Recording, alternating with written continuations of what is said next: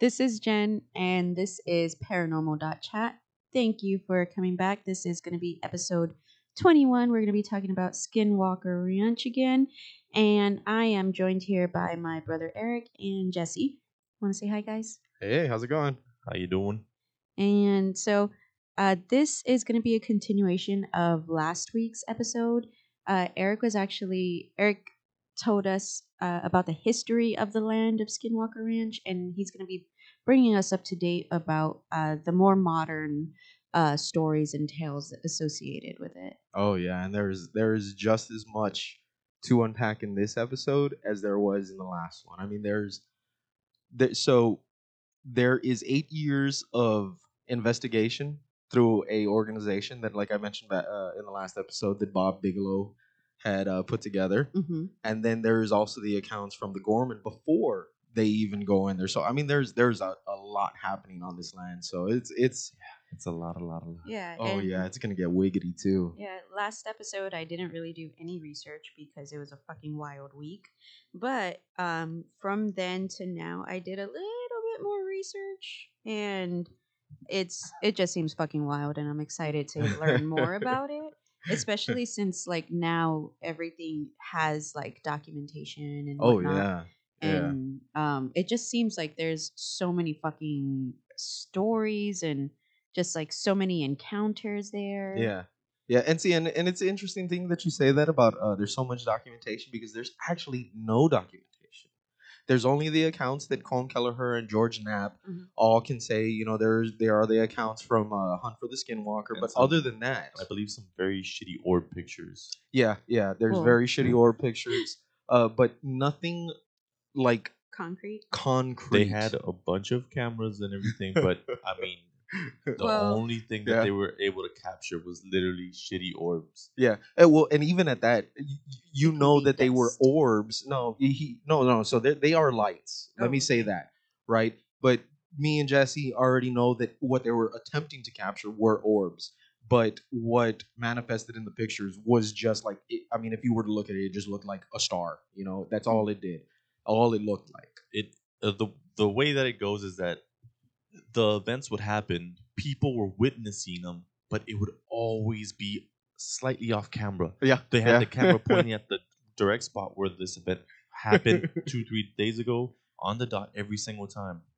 And this day that they were filming it, everybody's waiting Mhm, for it. Mhm. It was just a couple of feet off that it Yeah. appeared. So that's why they always believe that it was the same. It was sentient. It was Yeah, able to respond and act accordingly to their. It was acting sassy that night, basically. no, it was always. No, it was always, always yeah. acting Oh. like that. always like okay. It was every single time it, it that they credited towards where it was a like it responded back to them. Yeah, yeah. So it was. it was like interacting with them, right? Oh. So uh, I guess the best description for this would be like as if the if the entity was omnipotent, right? Like if it was aware of what was going on. Uh-huh. at all uh, time in every yeah. single aspect of every part of the land. That Yeah. sounds like the Bell Witch, but we could talk about her later. but anywho's, um, before we get into it, um, let's just go over a couple of things real quick. Uh, guys, you can find us on social media on Facebook and Instagram. Uh, both of them are paranormal.chat. Uh, if you want to sign up to be on the show, uh, we record through Zoom meetings, and uh, you can email us at let's chat paranormal at gmail.com, or you could send in your story for one of us to read it. Uh, by default, it's going to be me, unless you say you want somebody else. So if you want my nasally voice, just don't even say. It's going to be me. Uh, Um, And you know, I am I am very humbled by uh, the numbers that we're getting. Very very humbled. Oh my god.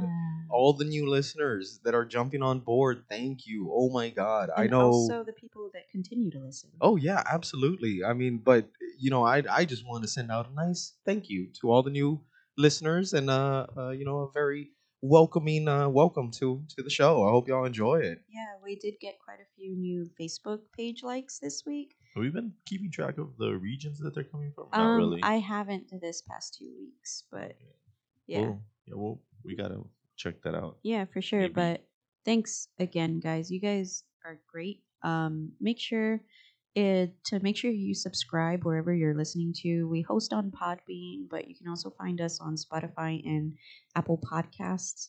Um, make sure to give us a good rating, leave a good review. um, it just helps us. Uh, like when we put out a new episode, it helps us to pop up in your feed and to also pop up in other people's feeds as something as a suggestion, which is what we are looking for, you know? Yes, and and we still. Uh, I'm sorry to butt in there, but I I think that we still wanted to do something for our little thousand uh thousand mark Yeah, celebration. yeah, life is crazy, guys, and I'm sure you guys understand and relate. Um, we're not trying to put that off. We definitely want to do something. It's just, you know, Yeah, it's it's a it's a wild world right now. it's a wild year. yeah, wild world, wild it just year. keeps coming, baby. I, I believe I saw on the interweb a fire tornado Oh about a, oh god, about a yeah. day ago. So And you know those photos of uh, is it California or Utah right now where it's it's the fire but the town is like red. Oh, tinted I don't red. even know. you hey, you tell me it could be anywhere right now. um, no, I've seen some of those photos. They're creepy as fuck. Um, And I, I, you know, I guess there is a little sliver of hope for this year because uh, I just heard recently there there is a uh, Chris Evans Wang out there. So I guess for some people that can be, uh, you know, uh, I I believe that he did he did this on purpose to save yeah, to save he us. saw 2020 needs this. you thought Captain America's ass was great. Yeah. Wait until you see his wiener. He's on. the people that don't know are going to be desperately googling right now. Well, I'm glad the news broke on our podcast. Hey, You're welcome. he's on. These guys piggybacked off of my wiener fame, and that was like their their uh, biggest uh, podcast ever. oh man. Um. well, thank you to Chris Evans then. Yeah, thanks. Chris Evans. So they keep talking about creepy, weird stuff, but every once in a while they slip in a Chris Evans reference about his wiener. So Yeah. I oh listen. yeah. Um. oh okay. god, man! I was trying to make Bigfoot our like mascot. I don't want Chris Evans Wang to be our mascot. the No time- the- The, times are changing. The first idea I had. If you're listening out It's there, Bigfoot, sorry about that. No, Bigfoot's our dude still. Um, I'm not letting go of Bigfoot. Um, Bigfoot's, I don't mind. okay. Uh, so before we get into the the rest of this, uh, do we have any creepy updates? Uh, no, but again, just a continuation of just strange noises that I'm hearing whispering in my ear. But uh, you know, now this is just kind of happening so more often that I just think something's wrong with me. So I don't know. You're either going crazy or just being haunted. Ah, God. It's You one of know. your kids under the bed. Um, yeah. I And y'all, y'all, anything? I don't think so, right? Not really. No, No. no. It, it's kind of toned down. I don't think I've had anything big, big. Um, happen. The only it's not a creepy update, but it's like really exciting for me. This is my exciting update for the week. On Monday, I am getting my very own car vacuum. That's my exciting update. And also it's Hmm. Sal's birthday tomorrow. Oh my God. but that's about it. So That is uh, pretty scary news. yeah, the vacuum before your son's birthday. Well, See, the she needs the vacuum because of the sun, so it's all yeah. you don't understand. okay. Sometimes it like all I- connects. Yeah, you don't even know. There's sometimes she wouldn't need the vacuum yeah. if it wasn't for Sal. But anyways, okay. All right. there's haunted gummies in there. Oh wow. Haunted gummies. They've, Haunted Cheetos. you don't even know. The- let's be honest. The real reason we we're doing this is because this boy will drop it in there and like he'll try to eat it three Yeah, days later, yeah. and he won't Yep. care about the taste. He'll literally chew it and He'll he'll muscle through it. Yeah. Just it's nutrition. Oh my god. But anyways, that's it. All right. Well, Let's get this party started. yeah, let's let's get let's get crazy. Let's get freaky. All right. let's So, not. of course, like you mentioned uh, earlier, we left the ranch. Well, shit, we didn't. We just arrived at the ranch. Yeah. Everything previous to this was everything that happened in the area, right? The Utah, uh, the Uinta Basin, right? That was everything that happened there, and that is a lot that happened there. And now we're finally at the ranch, and it just gets crazier from here, right? So the ranch was purchased in 1933 by Kenneth and Edith Myers, right? They lived on the ranch for 60 years until Kenneth had died at the age of 86 in 1987. Edith, on the other hand, uh, stayed on the ranch for the next six years until she moved to assisted living, right? And she stayed there with her dog. Uh, for 60 years, though, this is something to note, right? I, I, I kind of made this a point in my notes to kind of point out because it's interesting, right? For the 60 years that the Myers had lived on the ranch, uh, Kenneth's brother, Garth, had never heard a single word of them ever seeing anything, encounter anything, witnessing anything. he doesn't remember ever hearing anything about his brother and his uh, sister-in-law ever witnessing anything there, right? Because that is one thing about this story is that there are a lot of detractors out there, and the only thing that, like I mentioned in the last one, that uh, kind of pushes these these detractors away is the fact that there are so many accounts. So it, it's it's difficult to rule out whether or not this is somebody trying to cash grab, even though the the Gormans were noted as not even knowing that doc, they were being documented, right? Their signings were being documented. Yeah, he didn't know uh, Tom Gorman, but that's his pseudonym, and I'll I'll, I'll get to that later. Uh, he he didn't even know that George Knapp was writing a book on this, right? And he was even quoted as saying that he hated science fiction, Oh, right? So uh, this wasn't his this wasn't his game. This wasn't his bag. You know, he didn't he didn't want this. He didn't he hated this. All he wanted to do was be a cattle rancher, right? But back to Kenneth and Edith Myers, right? So she lived there for the next six years, even after her husband had died, Kenneth, and she still didn't have any accounts. Garth remembers that she had ever mentioned to him. Edith sounds like a badass. Uh, you know, it's it's interesting because yeah, she I mean she was around the same age and she lived there by herself, uh, with her dog, right, on a big ass plot of land. Yeah, I don't even like want to live by myself here. So well, you are on the south side, so that's I got burglar bars. Anyways, uh yeah so she never witnessed anything or as far as you know her brother-in-law can remember she doesn't remember ever saying anything of that right? Uh so could they be telling the truth right? Could all of this be true?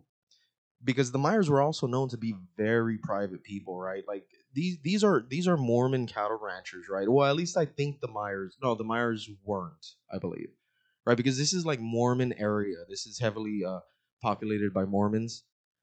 Uh, so, I mean, being private, I, I still don't know if that really lends in hand on whether or not something did happen. Uh, because, like I mentioned, it, it just wasn't their game. I, I don't know.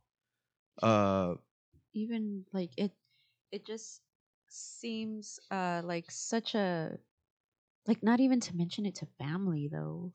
and and that's true. Uh, but when the ranch was sold, uh, there was a strange contract, and Jesse had mentioned it in the last episode, right? This was the the digging contract. Yep. Uh, amongst other things, uh, I think they had the no digging. Uh, God, man, I should have really wrote this down on the notes. It was like no digging, uh, no building certain, no adding certain stuff without letting them know, and I think Okay. something around the body of water that was there. Oh shit! See, I didn't know that one uh, because I know the main focus was the digging one, right?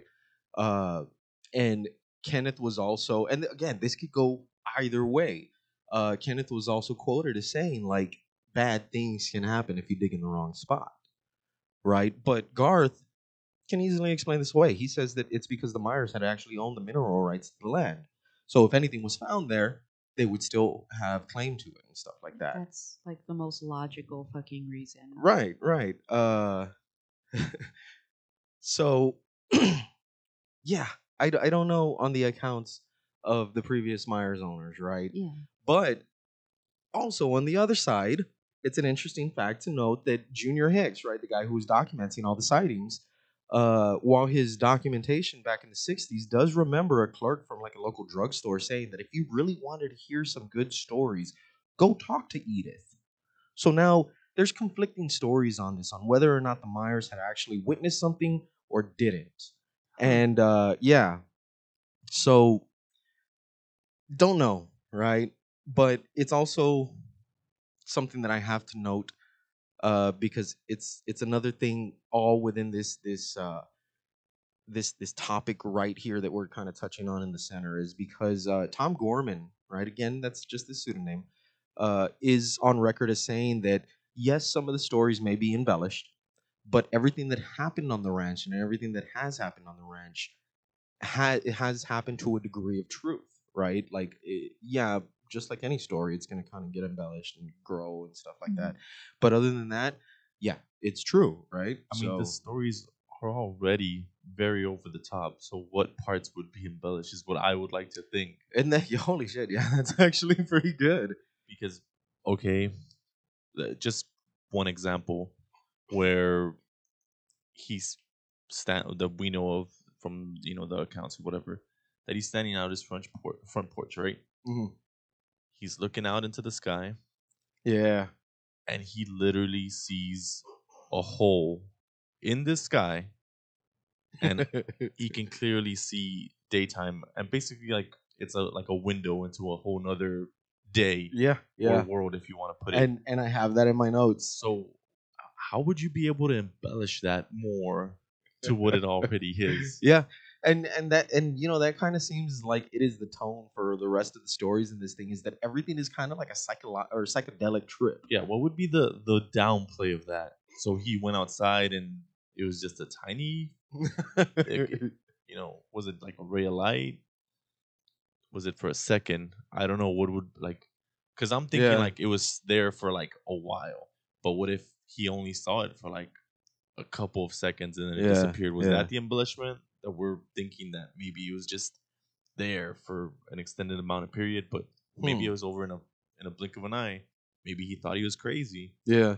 And you know, it's it's an interesting interesting perspective because I, I couldn't give you an answer, right? and No- that's nobody be knows yeah, and that that is like the overall overarching like encompassing thing in this entire investigation is that people walked away with this with more questions than they than they did with answers because uh like I'll get to the investigators that actually spent time on the on the ranch uh spent 9 years investigating this. I don't think anybody. I don't think anybody walked out financially gaining anything from this. Well, I mean uh Robert Bigelow Well, did I mean, of he, but I'm talking about like everybody else who kind of got like, I guess, shat on by the whole process. well, Because I, know they had that- a couple of crew members quit and whatnot, right?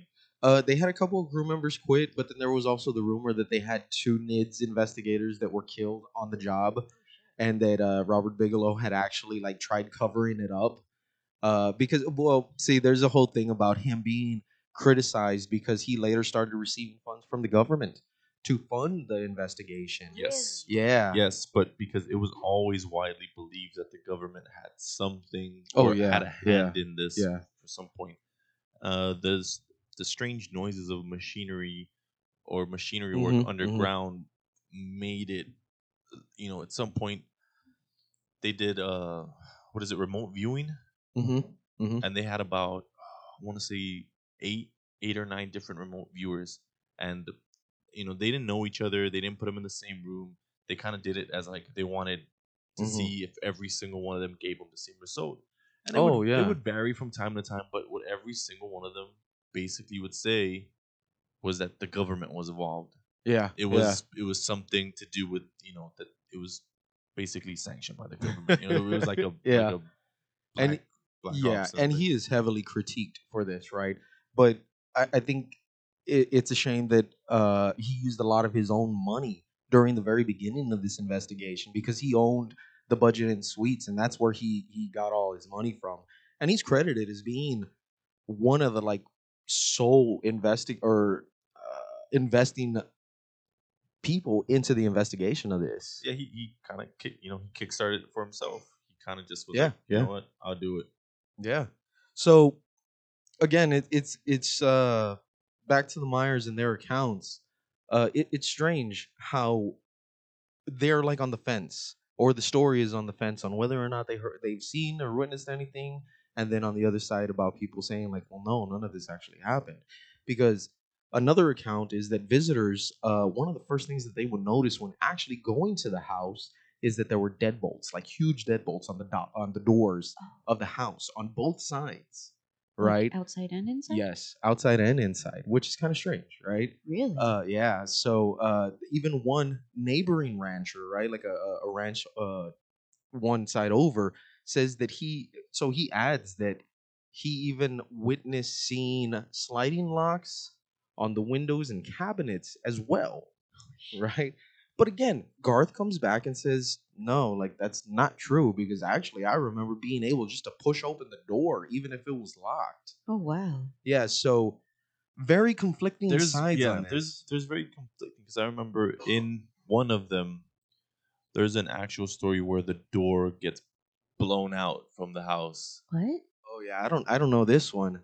Yeah, I, I haven't uh, heard this one. it um everybody was uh, uh, asleep you know at night and Mm-hmm. there was no noise there was no anything s- uh n- not, no signs of like any kind of struggle or whatever whatnot and Okay. when they awoke the i mean and, and they said that it was a heavy framed door Mhm. and it was just hanging off its hinges like somebody had literally pushed it open Hmm. Pushed it or like i don't know tore it. blew it? I even tore it, basically tore it off of the the the frame and whatnot. And they didn't hear it. Nope. Wow, That's I, very I didn't. Amityville horror. Okay, yeah. Yeah. It, um. It was. I when I, I heard that I was like, whoa, like, because they don't say like, oh, well, we saw this or we heard that or it was. Yeah, It was just literally somebody tore the door off. Shit. so uh, that that was something that I just needed to get through, right? Yeah. Because I, I think it's it's a, a bookmark in what we're about to jump into, right? Because on one hand, you hear that the Myers did witness something. On the other hand, you hear that they didn't. So I- guess it's for the skeptic and the the believer right there on whether or not there are things that precede what is just what we're just about to get get into, right? Okay. So it's in 1994 that the Gormans arrived to the property. Tom and Ellen, their two children, Tad and Kate, right? But you'll never hear Kate. I don't know if it's because Kate was too small or whatever, but she's never really in the story. But uh, yeah, and like I said, they were called the Gormans, but of course, they're that's a pseudonym. It was to protect the. Yeah.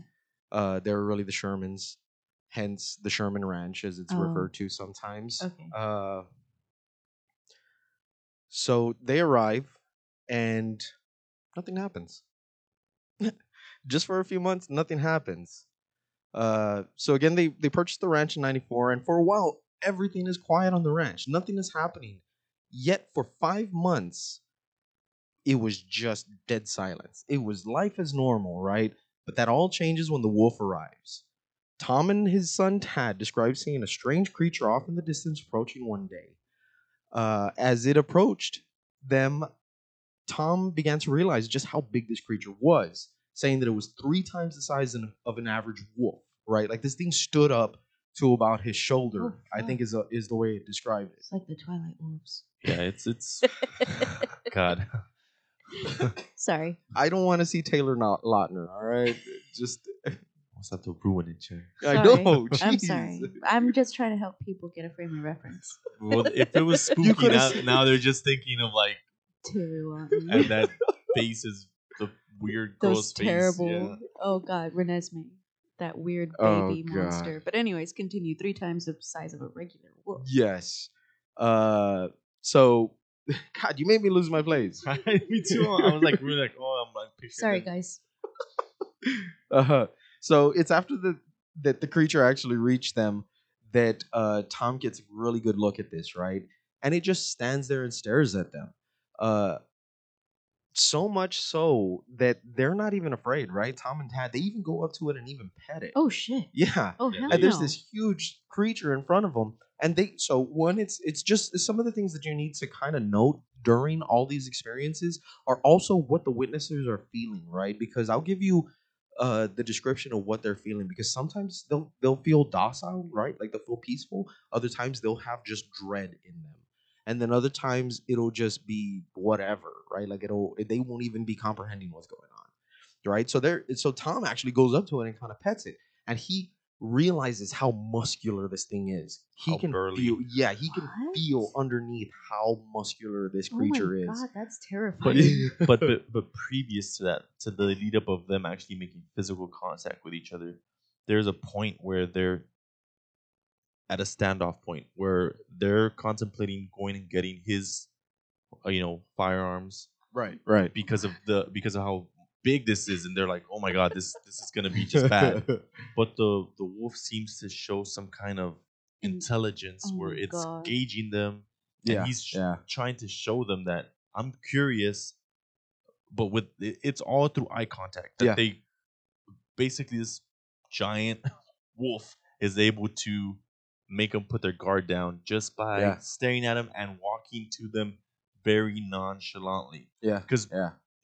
the when he they first saw him, he was very imposing, but he started kind of letting his guard down. Like, it- they they even the way that like it, it- trying to get him comfortable. Yes, him. Yeah, they even yeah. explained that the way that he walked up to them was very like, "Hey guys, like Yeah. how are you I, guys doing?" I guess like a pet. Yeah. yeah, you because know? they at one point were like, maybe he was bred, you know, with a with a hybrid, and that's what they were thinking. Maybe it's it's somebody's animal. Yeah, That's yeah, a hell of a thing to think of with something of that stature coming towards you. yeah. That's terrifying. So, uh, but th- it's funny that that uh, Jesse also mentions that it, it stood there and, and kind of gauged them because that was one of the the focusing things that Tom noticed first was the ice blue eyes of this creature, right? So again, they're over there petting it. They realize how muscular and strong this creature is. When suddenly the creature dashed to the cattle pen that they were working near, and it wrapped its jaws around a nearby calf in the pen.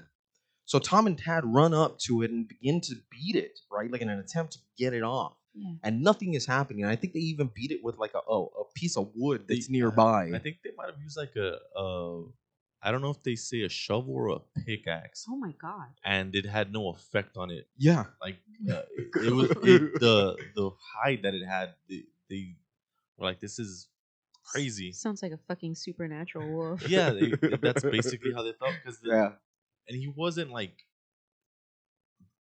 viciously attacking the calf. He just had it in his mouth Yeah. and was slowly Like dragging it through yeah, the bars. like he was slowly, very slowly.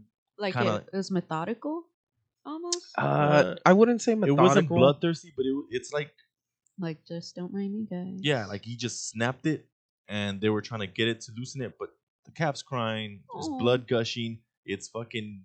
Yeah. It's just kind of like this is mine now, and they try to like let it loose. It doesn't work. Yeah. So again, they're pounding on this thing to try to get it loose. And it's at that time that, you know, Tom realizes, like, fuck, this isn't working. So he instructs Tad to go to the truck and get his 357 Magnum, right? So after retrieving the gun, Tom puts one round dead center in the animal's chest, Oh, and nothing happens. And this no is a blood, yeah, no, nothing. uh, you know, like no startling, flinching nothing. yeah nothing like you know even if i were to flick you right now you would probably like flinch right nothing happens to this creature uh it's not till two more rounds go into this creature and still nothing happens and tom is kind of just he's he's he's panicking this is one of his calves yeah. so he instructs tad to go back and get the 30 aught six just like go get my 30 aught six Oh my god. so he comes back with it, all right? And the first round that he pumps into it still does nothing, right? And Oh this is a God. huge rifle. Yeah. I mean, these rifles, uh, like the common description of the rifle is that it could take down like an elk. And elk are huge creatures. They're Yeah. huge animals. I just googled it and it's scary fucking looking. yeah. I mean, this thing can put a hole through most animals, right? Like, uh, I mean, here in San Antonio, you we've always heard, you know, relatives from the old school that will describe being chased by like javelinas and stuff, and those things you can't shoot with like even a Mm. 45 and put it down. Like you have to be pretty precise with a 45 to put down a javelina because like these are wild boars. But like a 30 aught six, these Yeah. huge boars can put a hole through. it, Right? yeah, because they got pretty tough hide. Yeah, they have they have really hard hide. so So that that just trying to give you a gauge of this weapon, right? So the first shot does nothing. and this is not like where you could say it's at a distance. So it, it Is it almost like point blank? Basically, Basically, yes. yeah. Shit. So it wasn't until the second shot that anything really happened, right? He, he kind of very slowly Yeah. opened his mouth. Just just casually, just like, go. oh, y'all don't like this, and he like let it go, right? and I believe I believe that they said that it turned around, looked at them. They were expecting it to go south really quick. It didn't. He kind of had this surprised look on his face, and he slowly started to back away. Yeah. Yeah. like back away, like which is something that would blow your mind if you you're like, what kind of animal does that? yeah, For sure. Like this fucking this just just terrifying just to begin with. And then but just really I kind of want to be like, "Hey, why didn't you just go get your gun to begin with when you saw fucking supernatural wolf man over there?" Well, they they were they were really like I said they were really contemplating that. They were Yeah. really about to start shooting it before it even got close to them. yeah, because he gauged the fence post to the animal and said, "Whoa!" yeah, That's yeah. a big fucker. and And- y- y- and and Jesse's right because I mean I, I think anybody would I, I don't I don't think anybody in their their common sense would look at a uh like an animal that would be considered prey Mhm. con you know compared to an animal that would be a predator and not already be thinking like oh fuck Yeah. But this this is around here for a reason okay, but also let's put ourselves a little bit in the mind frame. These guys are ranchers, so they're Right, around right. livestock and animals, so they know that animals can be dangerous, but they won't attack unless they're like hungry or put in a right space of you know danger.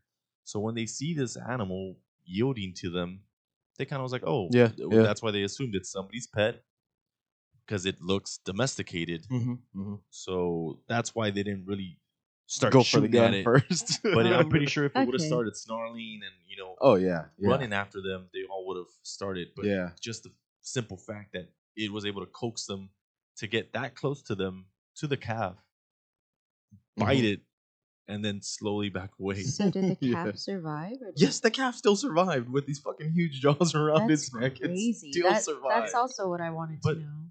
I it survived because it wanted it to Yeah, I was gonna say like if it re- if it was really that fucking big, And like you know, it could have took it down. yeah, wow. I didn't even think about that. That is very interesting. Because yeah, at any moment it could have just fucking killed this thing. My whole thing is I I think the animal was gauging what type of people these, these were hmm hmm He and was so like gauging their gun collection. or just how they would react to things because again he was able to coax them into bri- letting them get that close Yeah, yeah. chomping on it not taking immediate action right away and as he slowly backed away i'll let you continue with the story because we're Oh, at yeah. him backing away right now Well, so it's with that second shot that you know, like I said, something actually happened, right? It, it did release the calf, and it started backing away. But with that second shot, it actually knocked off a chunk of flesh from the creature, Oh, shit. right? So again, like Jesse mentioned, it backed away and it slowly entered the woods again, right? ever, ever so often looking back to make sure that oh yeah, they were yeah. watching him still Mhm. and i believe the words for this dude when he was talking to the rest of the people, uh, group that was there with him Mhm. his family essentially he was like whoa that's something that big we can't we can't let it right. we can't right. let it you know uh, we are essentially our stuff's going to be in danger we have to follow it and make sure we kill it Yeah. Oh wow. so, So- they took it upon themselves to follow this thing Yeah. Into oh my god what did i say they were uh olive birch Yeah, yeah. The trees. yeah yeah. which is like very not hikeable like where you go through them like it's it's where you know catch your you know the fur and stuff like that so they, it was quite of a you know Yeah. So and and like and like Jesse said, they so Tom and Tad, right? They're still like in awe about what they witnessed. Yeah. And like he said, they gather themselves and decide like, yes, we need to finish this thing off. So they pursue it. And they're following these tracks in the mud, right? Tom remembers that these tracks in the mud are very deep and the creature was so strong that you could see where the mud was being pushed up from where it was walking, right?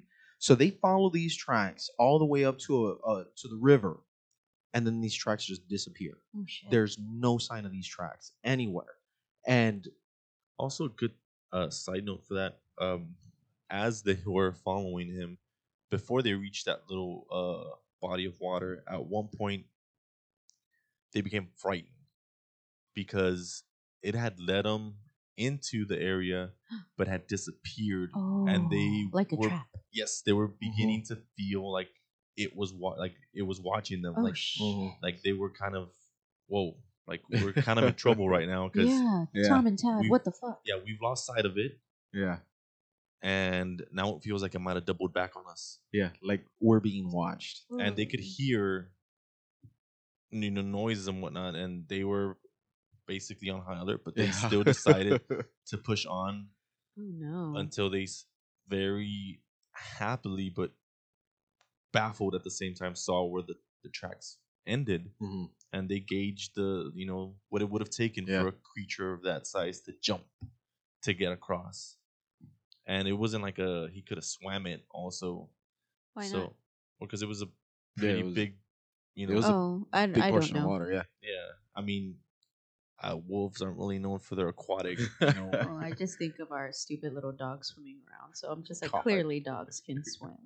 i mean they can i don't think they do hit you know Yeah. Yeah. uh, so you know Yeah. Well, I'm very ignorant to all of that. We don't have like our river is the the river Oh God. Jesus Christ. Don't mention which is a that. man-made river. so. so after you know losing the tracks, Tom and Tad decide to go back to the chunk of flesh uh, that they had shot off to investigate.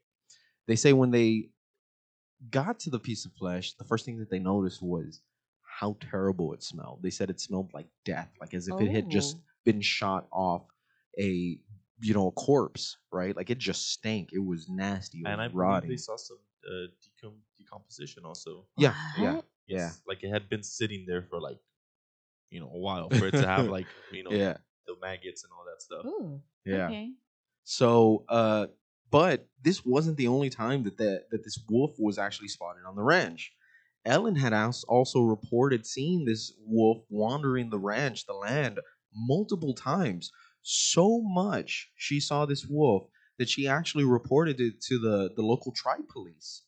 But to her shock, which this is pretty cool, right? The local tribe police had actually informed her that the last wolf in the area had been killed in 1929. Oh fuck! And this is 1994. yes. oh my god. So, oh yeah, and that is just kicking us off to to the things that are gonna start happening in, in Skinwalker Ranch. I mean, That- it just gets that crazy. wasn't even like the worst part of it because when i first you know that's how i started off i was like whoa this is crazy no Yeah. that wasn't crazy at all that was like a very not crazy Mhm. thing so uh, again, I, I want to say that Skinwalker Ranch encompasses all manners of accounts and encounters and paranormal activity, right? Because it's after this, right, the wolf that Ellen started to actually experience poltergeist activity.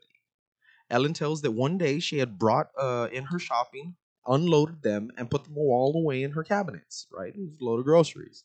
She left, but for only a moment, to discover that when she had returned, all her groceries were back out and placed on the table. I'd Yeah. yeah. Later, she would also witness the cabinet doors opening and closing on their own accord, uh, which is also funny because if you remember, Oh, the locks. the locks. Yes, this would also explain the locks that people had claimed they seen on inside the home. Uh, whatever this was, for the most part, was very mischievous.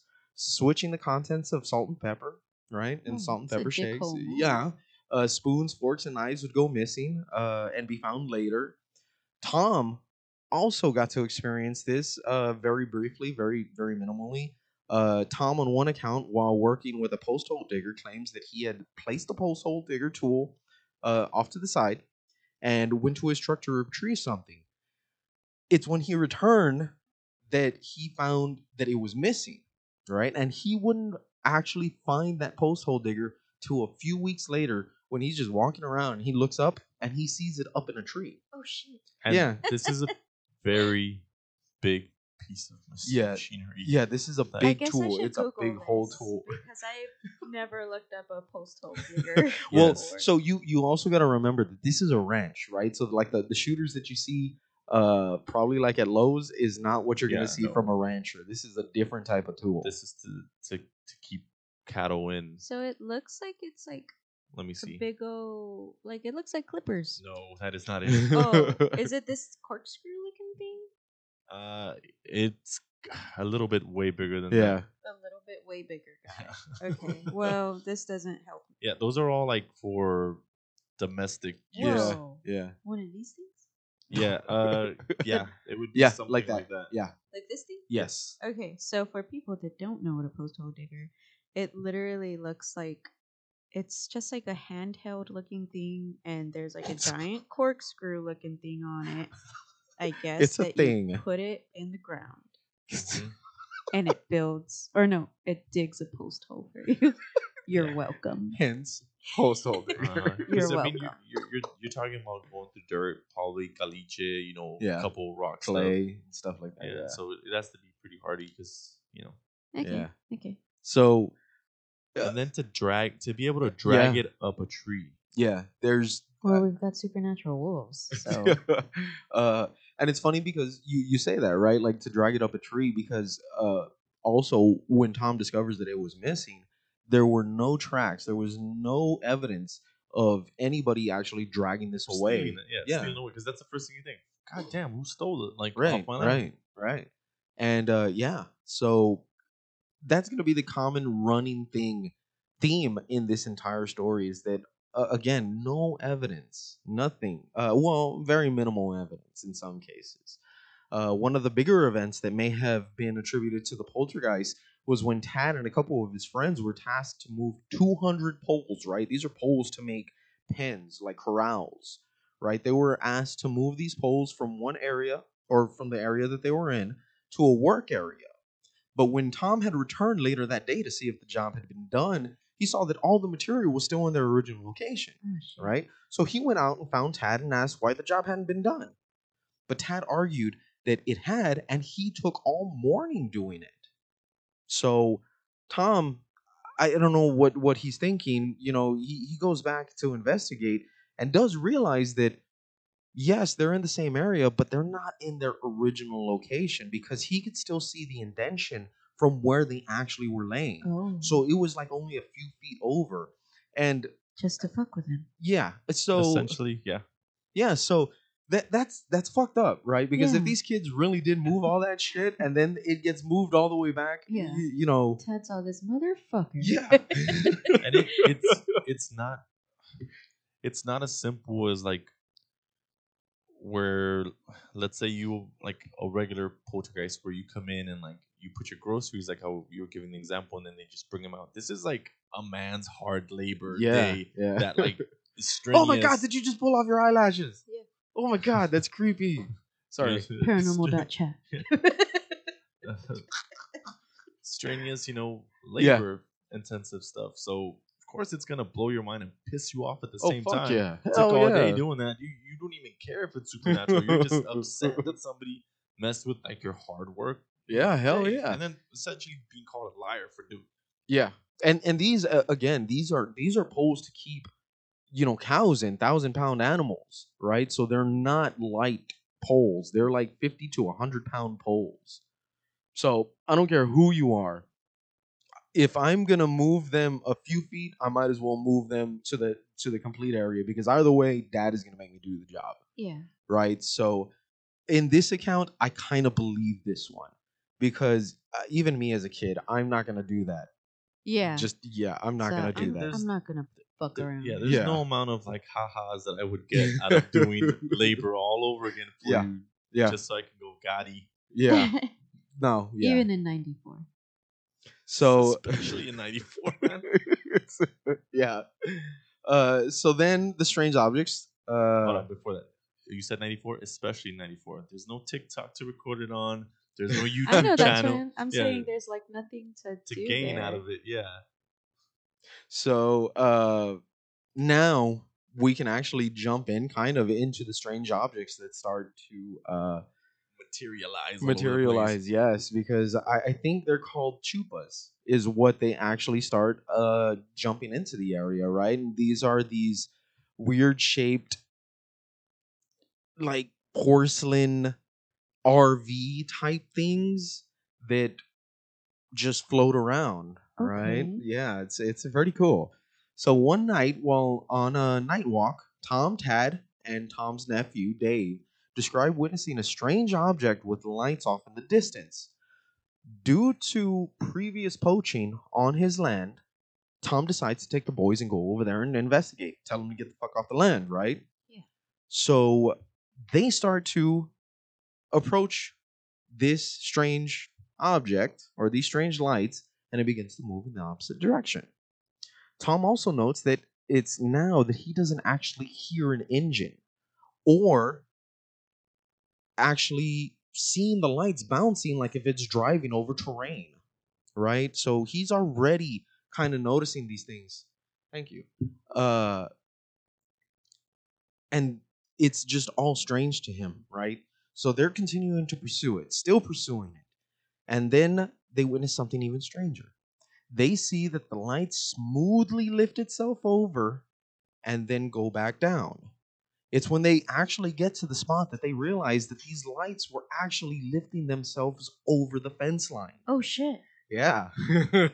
it's pretty It's- cool. It's very weird. Like they didn't have a body, but they did, and the light was just kind of like to realize where they were at. hmm So, uh, Tom finally notices that this these lights actually reach a grove of trees, and to himself, he's thinking, you know, he knows his land. He's like thinking, okay, fuck. If anything, I got this thing trapped, and I can finally go over there and actually get to it. So they actually get a little bit closer, and it's then that they witness that the the craft actually slowly lifts itself 50 feet in the air and they're close enough to actually get a good look of this right and it's this description that's it's strange Very Uh, strange. yeah. I, it's, it's even I don't believe it. Like Yeah. just me personally, I was like, I don't know. so uh, now with a better look tom describes it as being weirdly shaped smooth and looking like a fridge right i, I, I just can't, I can't put it into any better description neither could he it's like this fridge shape But uh, I guess I had time to reflect on that comment that he was making because if me and you, or let's say one of our kids, were to describe a fridge, we would picture what a fridge is thing because that's what they grew up with. right right But he's an older gen. Is he describing a fridge from like The 20s or 50s. something? Oh, you know, what I mean? yeah. something that's uh, was a little bit of more futuristic. You know, So I feel and and that that's actually you're right because when they described it as being porcelain, that was the first thing that I uh, imagined was like the the nuclear family 1950s fridge, right, where you Exactly, had the latch that that- Exactly, and sometimes it would be refri- it would be a fridge, but the way that it would keep things cool is you would have to put a chunk of dry ice in there. Oh really? Yeah. Oh, I didn't know that. Actually, I didn't know that either. Yeah, there, that's there actually was pretty cool. yeah, there was a couple of uh, you know, uh, I think they would give you also the entertainment center where it was the TV, uh, the radio, the track player, Mhm. And it had like a alcohol holding set in Oh, there shit. where you had your uh, like your your wine, your whatever, and it had a little thing where you could put either dry ice or regular ice in there. Oh shit! It was essentially like an entertainment center with a bar. damn. So like, because you know it was Why did these go out of fashion? because they were like really big. You know, it's a vinyl player plus a radio plus. oh, I think we actually had one. I don't know. I think mother actually had one in the back. and the And and that's it. It was an uh, addition. I, I this might be an upgrade because it was also a fireplace. oh, I remember. you know what that.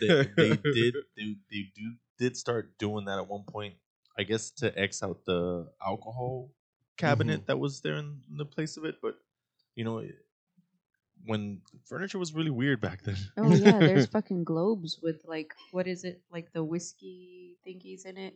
You know, like the giant globes, and you could open it, and then like it's it's like a world globe when you Oh, open I Yeah. get what you're saying. like a study room. That's what I want. That's I'll be fancy.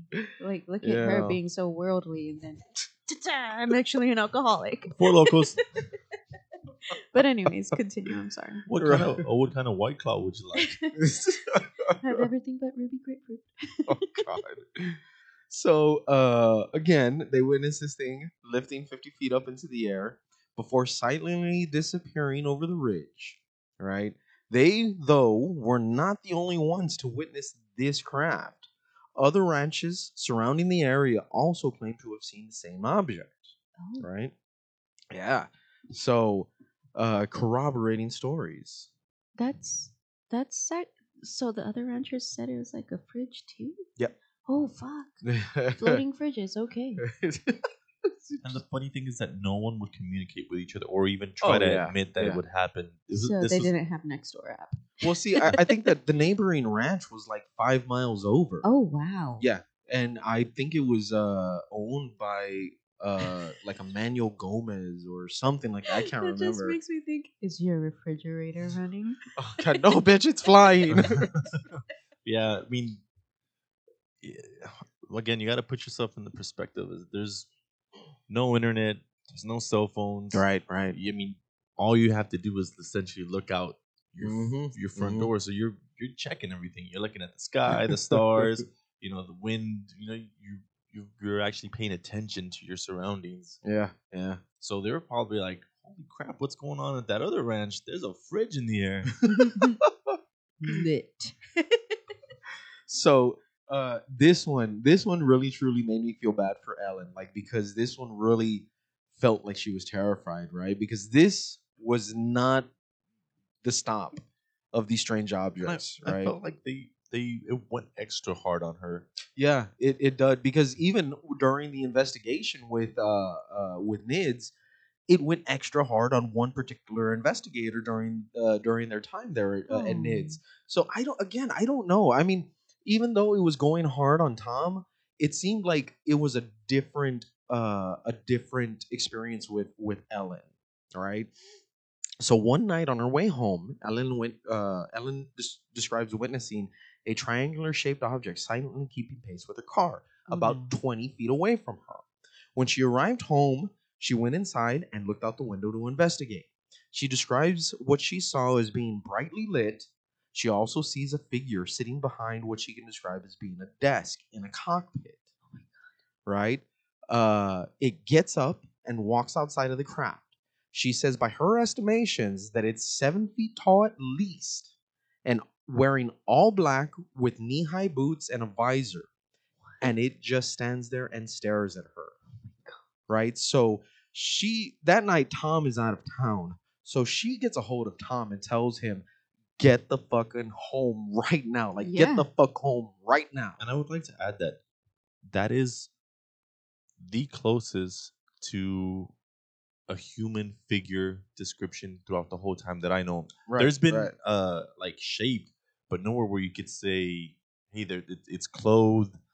It's Mhm. got some Um, knee high boots. They're quite fashionable. Some Yeah, Go-go exactly. boots. Like where you could say, like, "Oh, it's been described." Usually, after that, the descriptions are very ambiguous, where you Mhm, can draw, mhm. you can't draw a line where whether it's human or something Mhm. else. So I have a question. So you said that the triangle was following her 20 feet away. Was it like on the side or was it behind her? they No, don't. no. Uh, so the way I remember it in the story, right? Uh, I don't know if you because there there was actually a rewrite of uh, the Utah U, Utah Utah UFO display and and stuff. There was a I think it was the Utah UFO display, right? Where I guess they clean up some of the details of the stories, but from my understanding, it was right next to her. oh, right? hell no. That's Like, even scarier. It caught up to her and started keeping pace with her. oh, no. Right, like she saw it out of the side of her eye, and then yeah.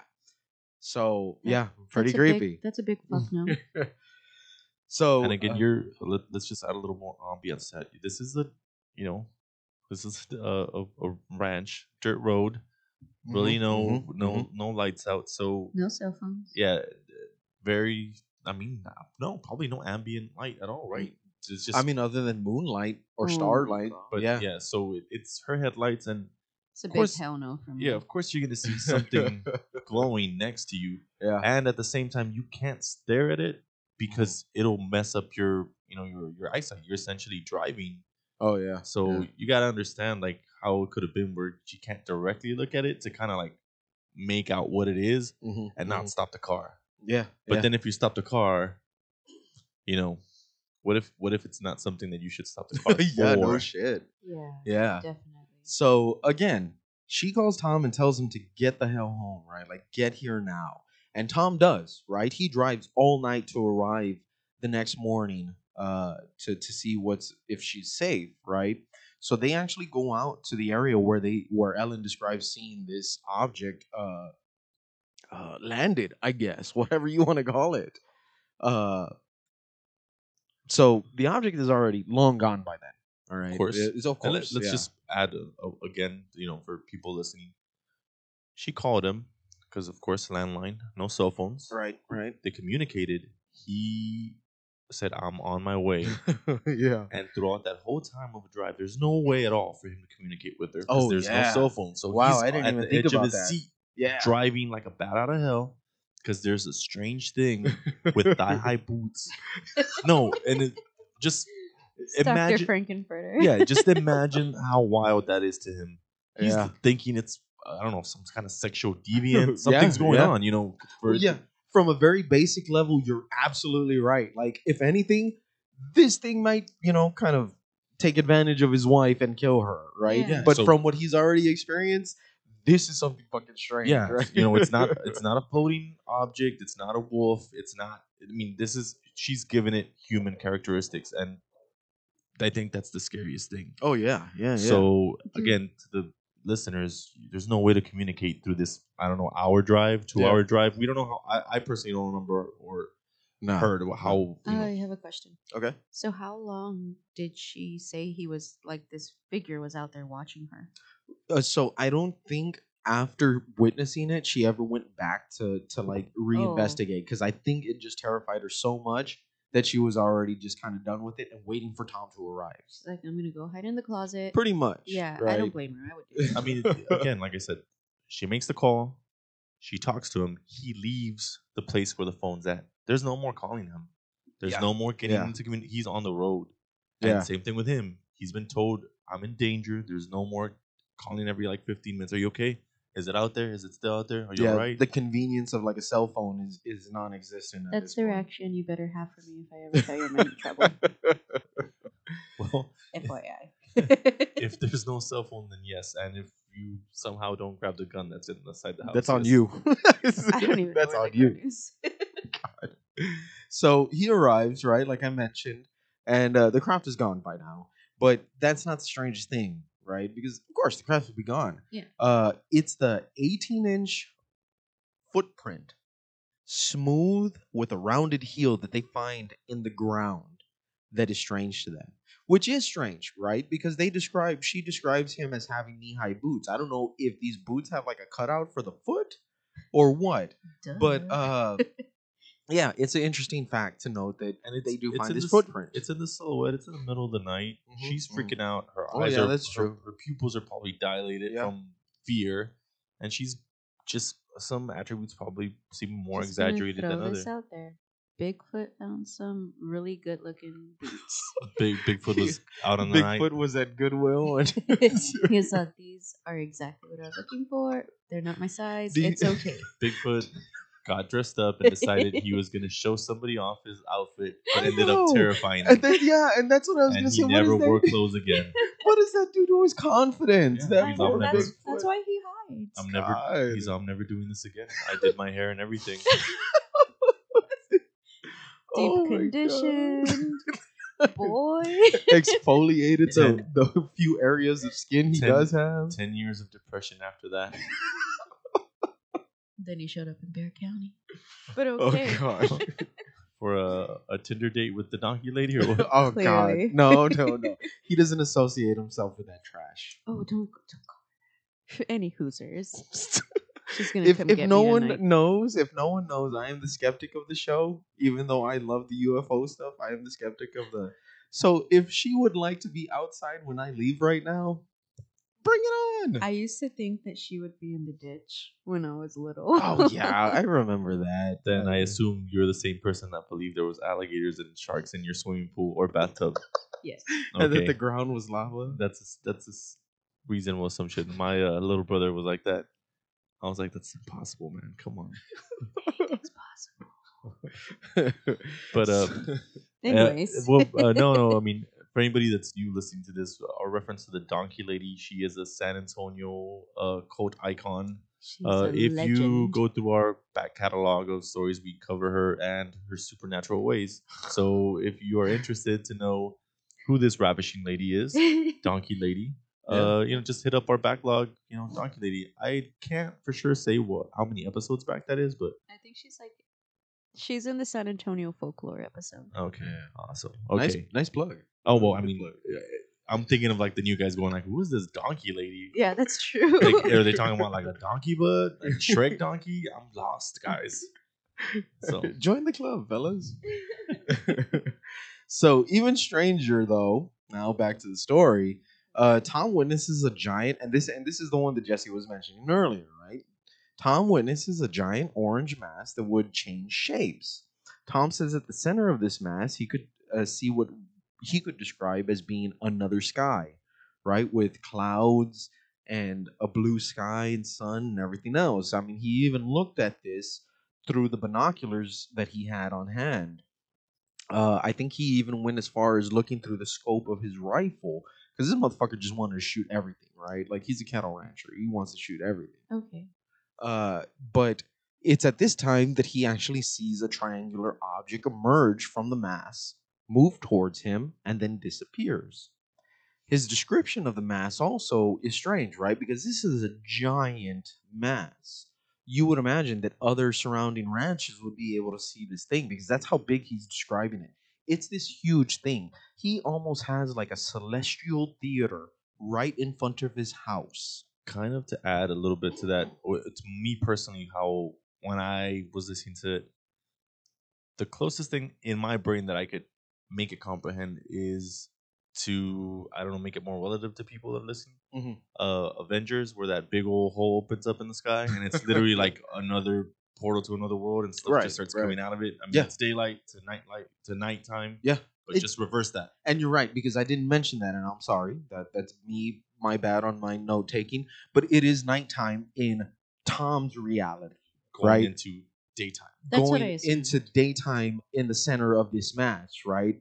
So again, like I said, you would imagine that other people would be able to see this giant mass that's just fucking hanging in the sky. So Tom actually tries to go out and see if he could see behind it. But what he describes is that it's almost like two dimensional because Hmm. at a certain point he can't see it no more. It just disappears into the distance or into the to the background. It just looks like a strange orange cloud. yeah, uh, going to Looney Tune effects where you draw the circle and you're Yeah. able to stick your hand, but once you go behind it, nothing's there. Yeah. So he returns back to his house and then notices like one of the most profound things here is that this thing can only be seen from the like his home. So yeah, pretty strange. I mean, it's incredible. Yeah, so he's sitting literally at a point where his he has front row seats is this oddity that, that- he doesn't want. yeah, Yes.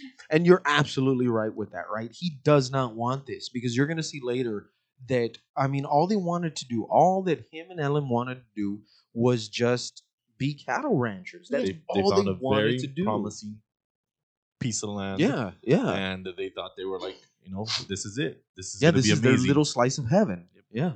I mean, because they, and they weren't they weren't just cattle ranchers. I mean, they were serious cattle ranchers.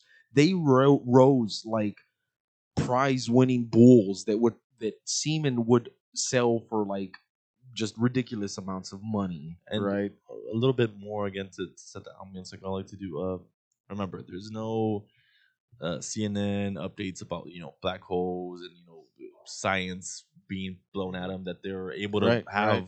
You know how most common people now they get pumped with certain information that oh wow you know a new Mhm, black hole got mhm. discovered oh another galaxy.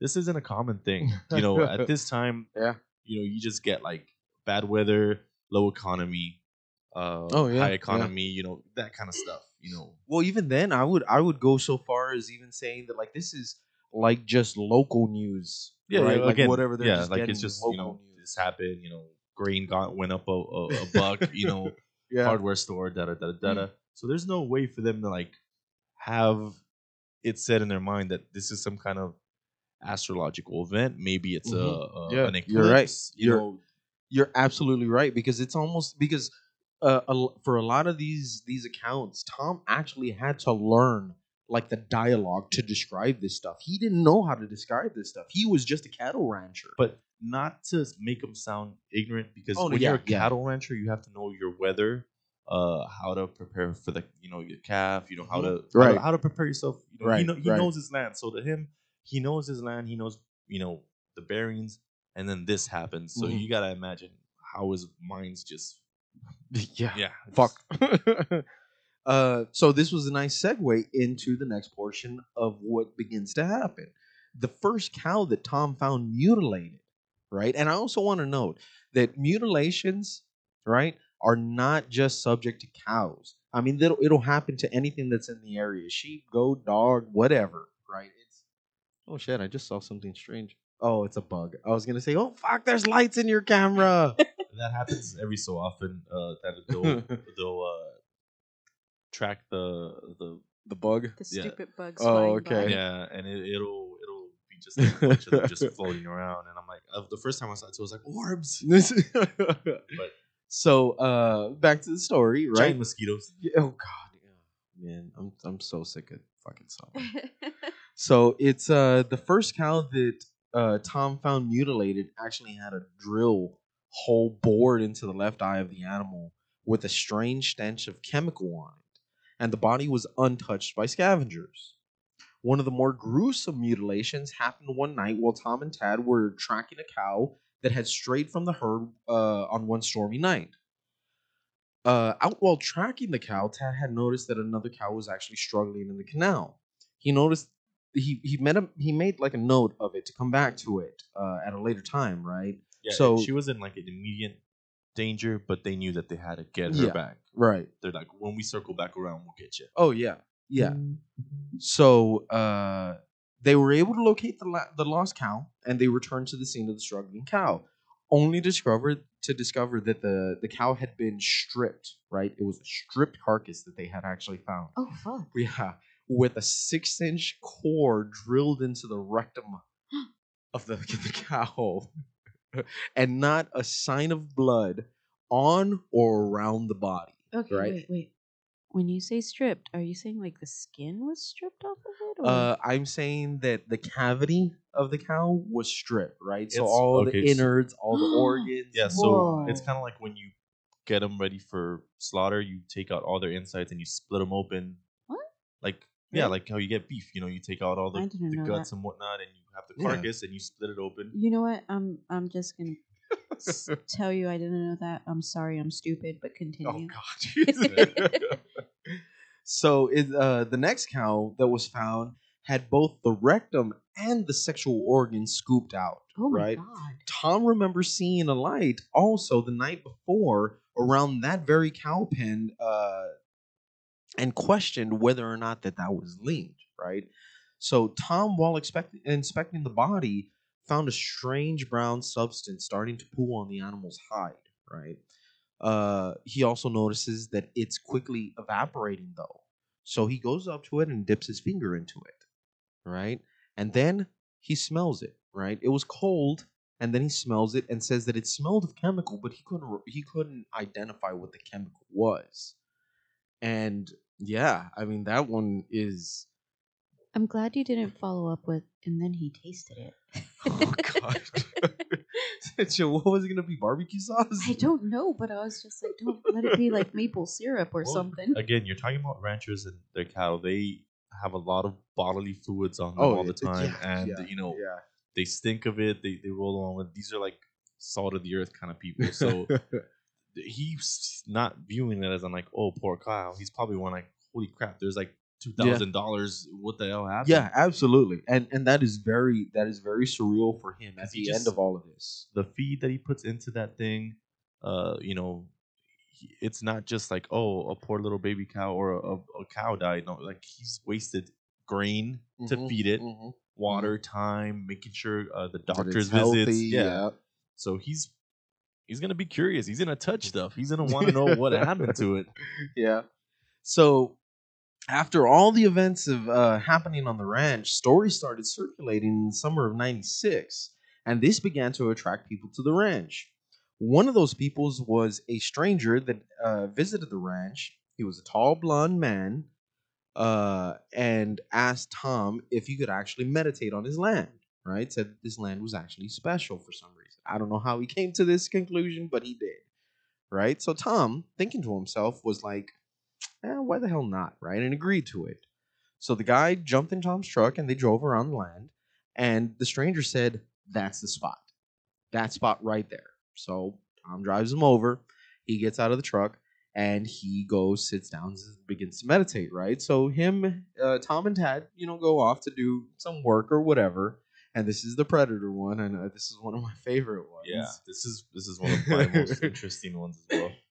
So uh, him and Tad are out there working, and Tom hears what's what he feels sounds like a cowbell, right? But Tom immediately begins to think to himself, "My cows don't wear cowbells. One, and two, I know none of my animals are in this area." So Tom begins to inspect the area, right? He gives it a quick one over, and it's at that moment that he sees something strange at the tree line, right? He sees, uh, I guess, what he can describe as a creature that is dissipating in the heat of the day and being invisible, Okay, almost like shimmering. Let, let me emphasize a little bit on that. It's when you like when you're driving on the highway and you see that little Right. heat vapor coming up, Correct. like Correct. that. But instead of the vapor going up, it's the sh- silhouette Yes. of a person. So um, and and that's the best way to describe it, right? It looks like a predator while it's invisible, Yeah. right? So it's basically a fucking predator. Uh, when suddenly it fucking breaks from the trees at neck break speeds, right? And it's running towards the stranger. Just like Yeah, Predator in the movie. Yes. Oh, fuck. right? So before Tom can even let out a warning, because this thing is moving fast towards the stranger, and before he can say anything, before he can scream, the fucking creature is on top. And I don't mean physically. I don't mean physically. Mhm. I just mean he's on top of him and he stops inches from the stranger. And both Tom, the stranger, and Tad described it lets out a roar that is unearthly and guttural. Yes, kind of like the most primal of Yes, roars, like where you f- like.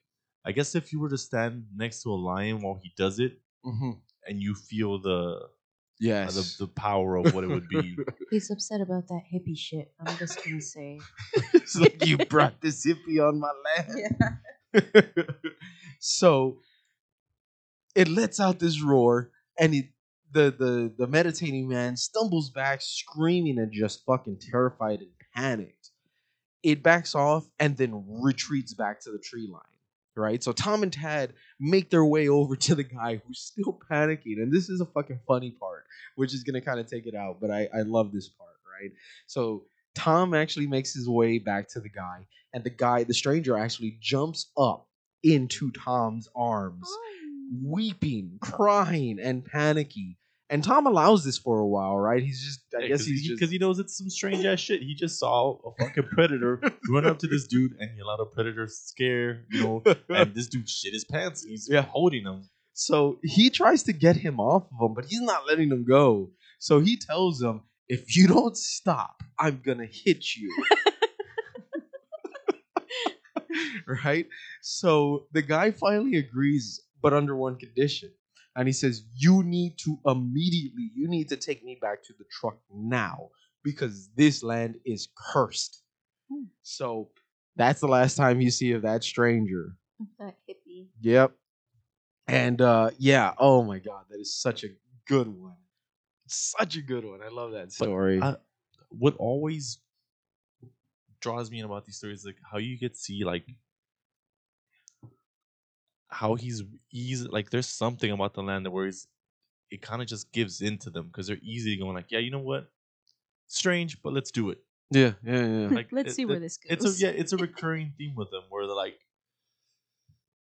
they know it's kind of out of character cattle rancher, weird dude coming up, wanting to meditate on your land. Um, but you know what?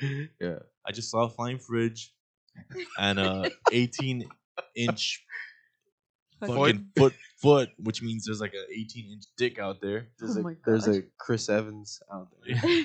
and Have you found the Chris Evans wiener pic? no, but there's a bunch of like reacts of like um, there's a bunch of memes already out there. I showed you the meme with the girl, Yeah. and you know, You know what? We should check Reddit later. but um, back to it. You know, I, I like how it's like he was like, oh well, you know, what's the strangest thing that could happen? Let, let's humor this, and then the Yeah, strangest yeah. thing that can happen happens. You Oh a my predator God. popped up. Because Yeah, that's what yeah. everybody says. Fuck it. Well, you know, what's the weirdest thing that could happen? Yep. And then it happens. Which is not. It, it won't be the Imagine. first, and it won't be the last time. If as long as we continue, you guys will see. It's like, what's the fucking? Okay, let's do it. What's the weirdest thing that could happen? yeah. then it Imagine happens. that's like, like nothing can beat Predator, and then it's just like, you know what? Let me amp it up. Exactly, because I mean, you gotta think about it now. Of course, I'm thinking that this is like a man's man. He's like a, a rough dude. So just like most of us guys, whenever something traumatic or crazy happens, we bury it down and then we scrutinize the shit out of it. Where we're like, nah, it didn't really happen, but you know it happened. Yeah. So you know he has to live through it again, especially all the strange shit that's been happening. So Oh yeah. I wonder And- if he like ever meditated again. Oh the the, wow. the you hippie want to dude? you want to dig into the hippies fucking You know what? story? Yeah, or, you know well, what? I, I- just I would have liked to know like what his background was, what led him to like was he even like that. I just want to know, like, Did, Did- this Did change his continue? yeah, perspective? did this traumatize him enough? I'm like, sure I want to say it did. did because he's hugging on to a burly man for all life. at at no point should you ever do that as an adult male. So, I, I so I want to ask right now, right? Do you want to make this a three-parter because there is way more, and we're running on about an hour and a half. This Oh my could gosh. easily become a two two and a half hour episode. You know what? Okay, let's do a three-parter because Okay. I didn't even. I'm, I'm having so much fun.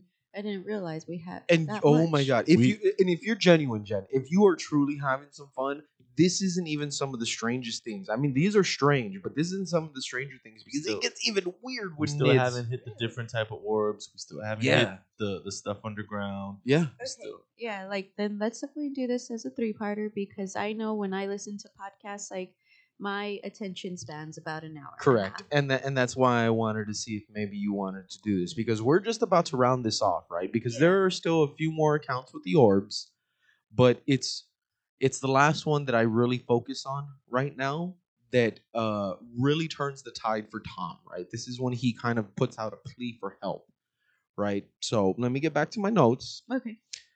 all of this not even this, all of this just does not even include the other strange sightings right like these the the couple that i took were kind of the main stories and the strangest ones the most interesting ones that the gormans uh actually had si- uh, had sightings of right uh it's not until the next event the the one that happened on april or in on a night of uh april of 1996 right so Tom was on his porch trying to relax when he noticed the strange orange structure appear again, right?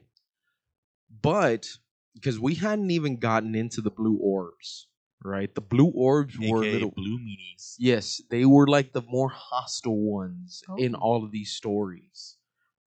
For some reason or another, we don't know because there's actually another story where Tom is out one day kind of shoveling hay and this is where he kind of gets the idea that they are you know what let's do that story right i don't have it in my notes but i remember it pretty clearly Yeah, let me just uh kind of like backtrack on that. Okay, so they've they've been seeing orbs for a while already, basically. oh yeah and yeah. they're the they're like red or orangey orbs, right? right right Mischievous, awing, but not anything where they're Mhm. afraid, yes which is And- everything that they can recall. Yes, There's- and that is something to note. Like Jesse said, they never fear feel they never fear uh, feel, Feel fearful or anxious or Yes, anything of it. with the orange ones. Yes, and they see him constantly. It's it's a recurring thing.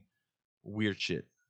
But when these blue orbs Yes. happen, no matter at what distance, as soon as they're aware of them or that they know that they're there, they're instilled with a deep fear, dread factor. I mean, they it's like their Mhm. flight, uh, flight or uh? Flight or uh, fight or flight. yeah, uh, Mhm. instant gets immediately amped up. Yeah, and you're right because there's one account where Tom and Ellen are actually on their porch, uh, trying to relax, right? Just having simple conversation when one of these orbs actually appears. And what it does is it comes up to Tom and Ta- uh, Tom and Ellen, and uh, just kind of floats there. And if I'm remembering correctly, uh, Tom gets this overwhelming sense of dread. He says that it is so strong that he almost feels like he's gonna have a seizure. That he is in so Yes, much dread, dread, so like, um, much Jesus. fear. Yeah, and this is like yes, immediate. Like Yes. as soon as you're you make eye contact with it and you're aware that it's there, mm-hmm. it I don't know if it radiates it or what it is that it is, but it's described as you're literally kicked into like overdrive. Yeah. Yes. So Ellen kind of being uh it, she always seems like she's the level-headed one. Like she always kind of approaches this from a different perspective. Panicky grabs a nearby flashlight and flashes it at the orb and the orb actually moves to avoid the flashlight Oh. right? Yeah, so strange.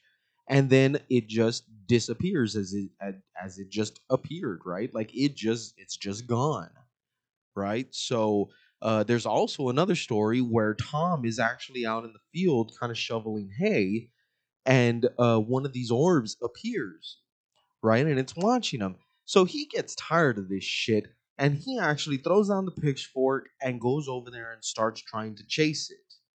But it kind of like disappears and tom gets the idea to to jump into a haystack and hide right he wants to see if this thing is like i said is it being controlled is it omnipotent is it um is it aware so he jumps into a haystack and what he witnesses next is actually pretty cool i don't know why i didn't put it in my notes but the orb returns and it starts kind of floating back and forth as if it's looking for him Oh.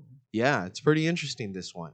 So he waits a while and he observes this, and then he just jumps out of the, the hay and just starts cussing at this fucking thing. He just starts berating this this orb, and then again, it just disappears. Like, well, no, it blinks on and off and then just disappears. Yeah, it, it gives it some kind of more Morrissey code, kind of like yeah, yeah. I don't know if it's going like "fuck you" back. it's You know, talking shit yeah, back. essentially that's what it is because he responded hostile to it. Yeah, yeah. and it's never done that before. It's Mhm, always just mhm. been an orb, and it did some kind of you know binary blinking at him. Yeah, yeah. Um, did you just did you say like how big these orbs are? Uh, so you're you're absolutely correct.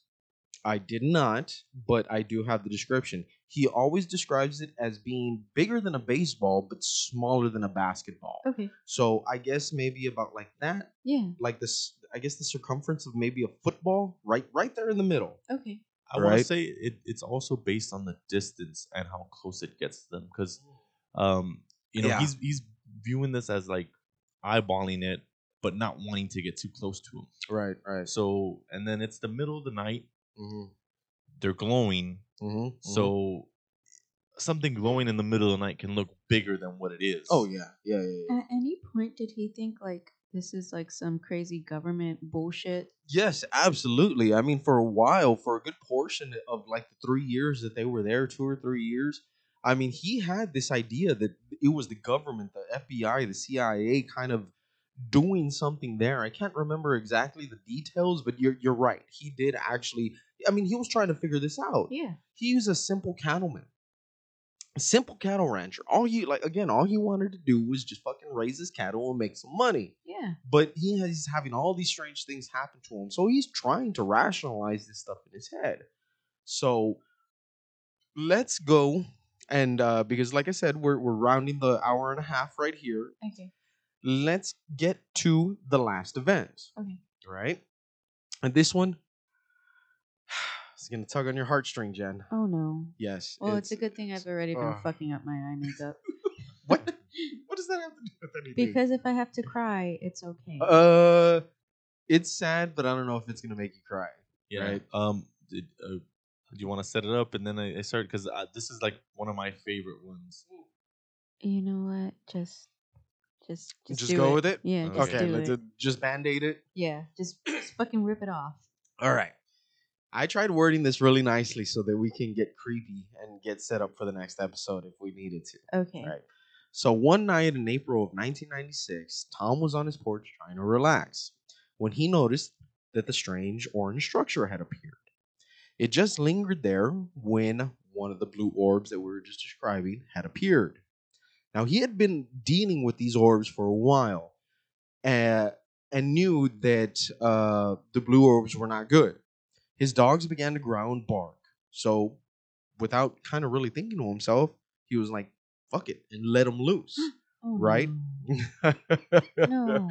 right? So also remember, these are ranch dogs. These are working dogs. Yeah. They can handle Let's let's animals. let's backtrack it a little bit more because I I got extra sauce on this this story. I heard. Okay, so again, he's sitting there on his front porch right, right. and he sees the orb come up, Mhm. and he immediately starts to feel the fear. Okay, okay. And this is one of the first times where he has these dogs with him, relaxing with him. hmm and he is so bothered by it that the dogs catch on to what's wrong with him. Like they're like, "Oh, like what's Mhm. wrong, guy? Like, why why did you go from like zero to hundred right now?" And these dogs start kind of, you know, going, "What the hell?" So in these dogs becoming that way, they start barking at Mhm.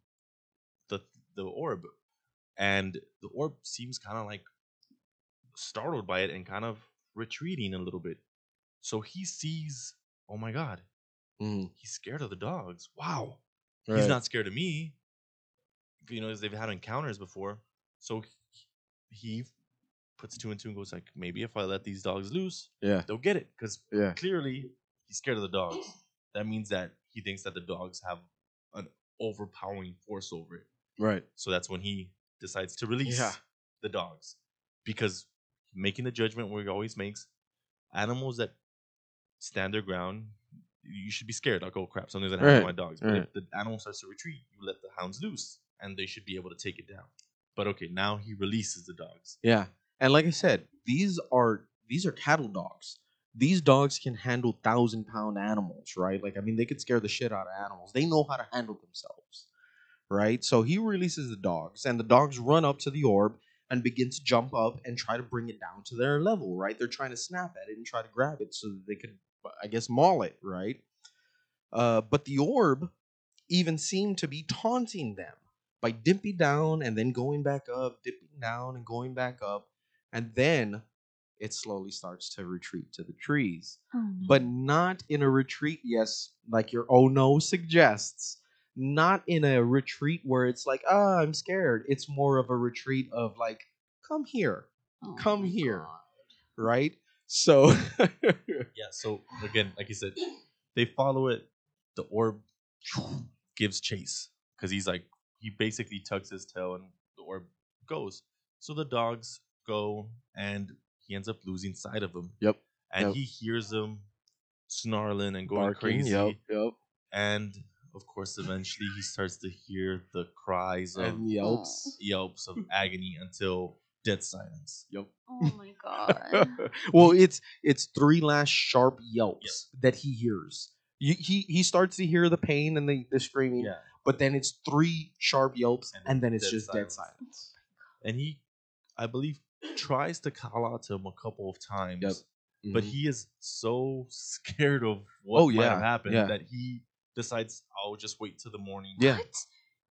well, Oh, no. I'm so sorry. you you also got to remember the all these things. I mean, so remember everything, Everything that we just everything told that's you. been happening, we have creatures, And he's we been have given orbs. an inch of hope that these dogs are gonna like actually make the difference. yeah. He has very he, he- he's gone from like dread to feeling like oh yeah I finally found a way to, to to scare do- you this. know, Yeah. to- and then it's back to square one, if not Yeah. more, because he just lost two prized three, ranch- three. three. Oh yeah. my god. and he's scared shitless that he won't go and he won't go past that point to go look for him. Yep. So, So- he waits. Yep. So Tom, concerned for his dogs, like Jesse said, waited to investigate because he sure as hell wasn't going out into those woods. As I mentioned, everything that just happened on this ranch. And this man has guns. Yeah. You know, I'm just gonna say, like, I relate to that stupid girl in that one zombie movie that ran after her dog in the crowd of zombies. Oh, oh, the the new I don't- uh, I don't know Day of the Dead. I I don't mean, know. it's so easy to say that when you haven't been terrorized Oh, by these yeah. things. Yeah. I guess Until you've seen a five foot wolf, you know, already come up to And you want to run into the you- darkness yeah. after you heard Oh, your two I tough, just your I'm three tough so dogs. attached to my dogs. Like Lola is literally literally sitting on my feet right now. Like Fat Rosie and Skinny Rosie were like my babies. It's just like I can't imagine not running well, after them. So, so I, I'm gonna say that he did have concern for his dogs because he he, stood He- there he for really two did. hours. Yeah, He waited for two hours for his calling. dogs to Yeah, come he was back. calling, and he, Yeah. It's not like he didn't want to, but he knew that whatever happened to the dogs Yeah. was more than likely going to happen to him. Yeah. So He's In got a, his- he's got a family to look after. You know, Yeah. he's got So, like I said, he waited two hours to see if his dogs would return. When they, when he realized that they didn't, he decided to go to sleep and wake up the next morning to investigate. Right, like he was gonna wake up early and go out there and see what happened. So he went to bed. The next morning, Tom woke up and went into the woods. Uh, what he discovered was pretty disgusting, terrifying, and confusing all at the same time. He says that what uh, that when he finally reached the area that this happened in, the first thing that he noticed was the smell of burnt flesh. All right, so he finally goes into a clearing where he sees what he can describe as three brown, burnt, greasy patches and no signs of his dogs. Oh my god. So just basically liquefied. I oh guess my god. or exploded, just just gone, just just bleh, gone, right? So it's this that finally makes him implore uh, and seek out help because soon after he actually puts out an article in the Deseret News, right, the local news, with a simple request that says, "I want this to stop," and that's where we'll pick up on the next episode because yes my heart is breaking. Those poor pups. yeah I mean, yeah, it was that. That's a real, but it just okay. You've got to think about it from when we first started to this point. It was all basically buggersome and kind right of right an, a nuisance.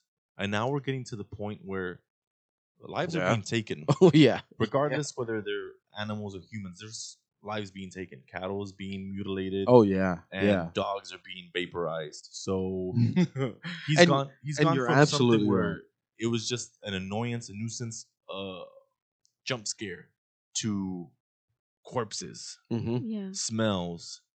Mm-hmm. They're not here anymore. We're losing uh body counts here. Mhm. You know, like we're I mean we're gaining body counts. and you're absolutely right because again you I- i haven't put so much of an emphasis on this but they are first and foremost cattle ranchers so now they're starting to lose money like their livelihood is on the line and that is kind of why he puts out this plea for help because like jesse said it started off as being mischievous just kind of sightings and now it's moved to you know tom is losing heads of cow you know by the dozen in Oh a week God. like yeah he's Oh, yeah, finding that's fucking with his money. Yeah so it's it's at this time where it became personal right like i guess it crossed the line at some point Yeah. where it was like fuck it just killed my dogs like my my cattle Yeah. dogs and, yeah. and like your conventional means of protection aren't working. yeah yeah Guns aren't working. so you can't shoot an orb.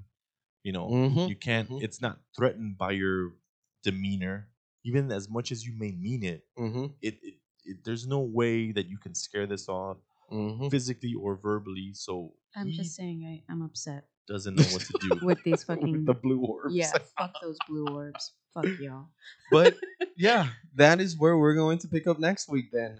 Uh see and and you said that this you know it was it was strange that you can never dig Skinwalker Ranch, but oh my god, I This love is this. one that I've never heard of, and like I feel like this is the one that hits me. well, I mean, like if to be honest to you, like yes, I'm gonna be blatantly honest. If you sit here and just listen to how I listen to the facts, Mhm, it can mhm. be very boring Uh-huh. because you're given the accounts and you're. I mean, I'm not saying that the people that I heard it from weren't doing a great job, but Mhm, mhm.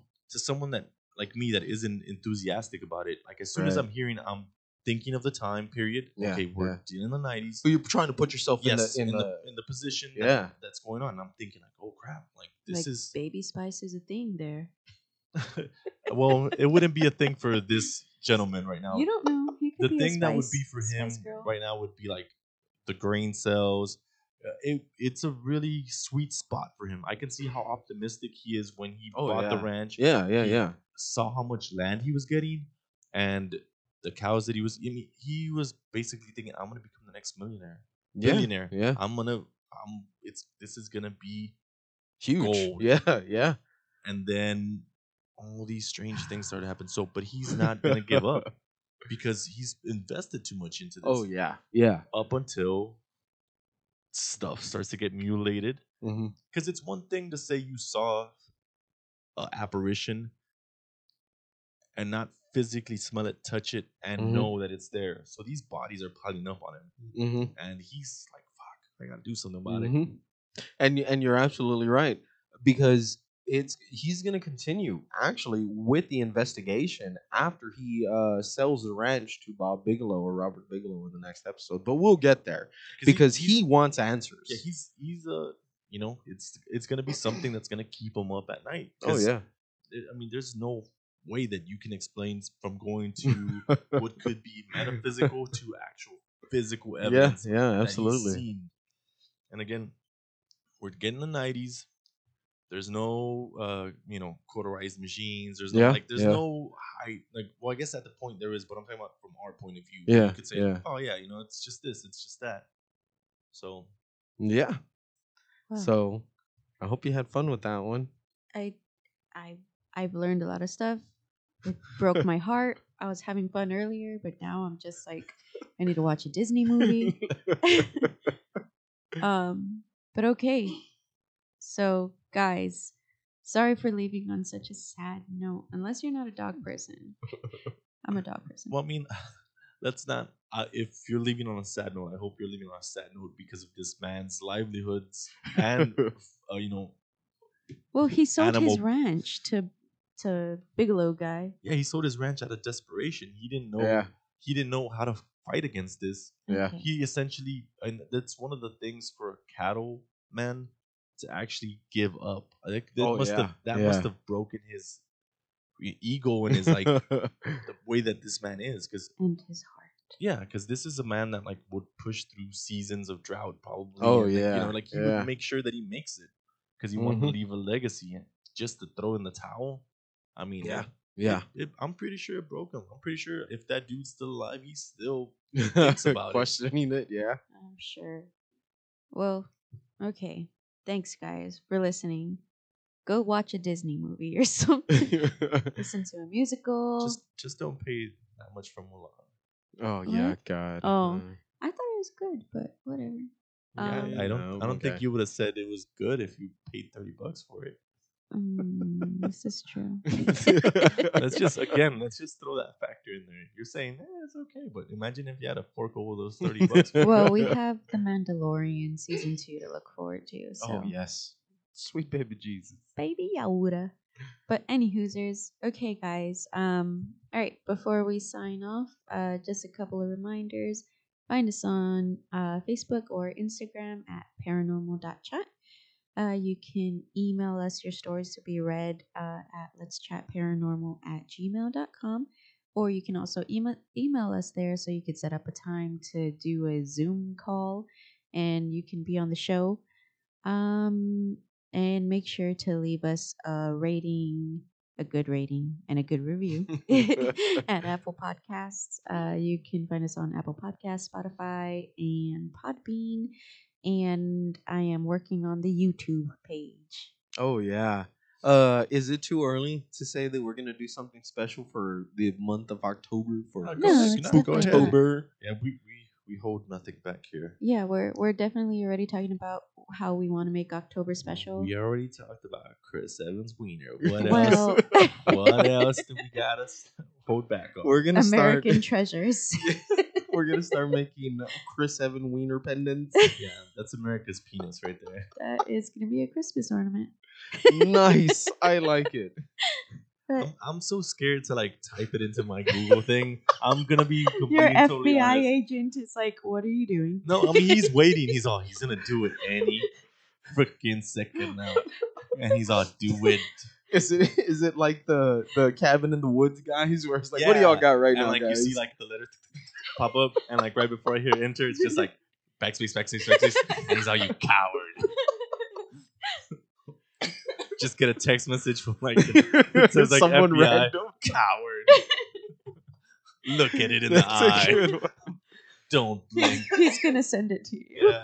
He's all Wow. don't look away. That's where he's gonna break his secrecy. It's Yeah. like you didn't have the balls to look at Chris Evans' wiener. don't look away. I'll Google it. but anyways, all right, guys. Oh, I knew you were gonna Google it. There's no chance that you weren't, you fucking deviant. But okay, guys, thanks for listening to us. Everybody's wife is Googling. I mean, I'm pretty sure your wife's Googling. I, I don't give a shit. She's all, let me put it on the big TV before he gets home. this is my screensaver now. But okay, guys, thank you so much for listening. Um, tune in next week for episode three of Skinwalker Ranch. yes, this will be the conclusion. and I am looking forward to it. All right. Um, have a good week. Please be safe, and I guess stay spooky. All right. Nice, I like it. All right. Bye. bye bye.